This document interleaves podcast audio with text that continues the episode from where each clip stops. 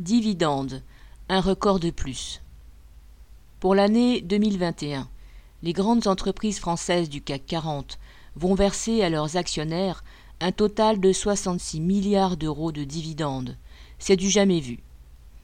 Le précédent record datait de 2019.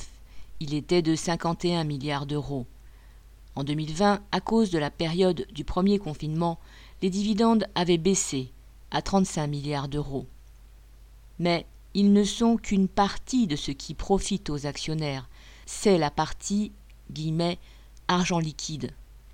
Une autre voie d'enrichissement considérable est le rachat d'actions par leurs émetteurs pour faire monter leur valeur. Tous les grands groupes pratiquent les deux méthodes de redistribution. Ces records montrent que la propriété des entreprises est de plus en plus concentrée, que la bourgeoisie est de plus en plus riche et de plus en plus parasitaire. Les grandes entreprises industrielles ont choisi de ne pas investir ces capitaux dans la production.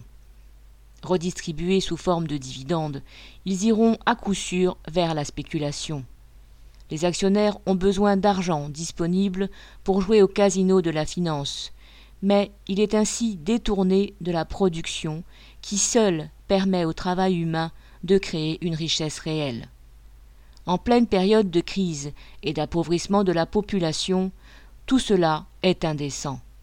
Au point que récemment, sur un plateau télévisé évoquant le sujet, des journalistes financiers ont eux-mêmes avoué que cela ne pouvait que guillemets, faire jaser et qu'on allait entendre des guillemets au vol, guillemets à la spoliation, guillemets rendez l'argent. Même ces gens-là le disent. Pierre Royan.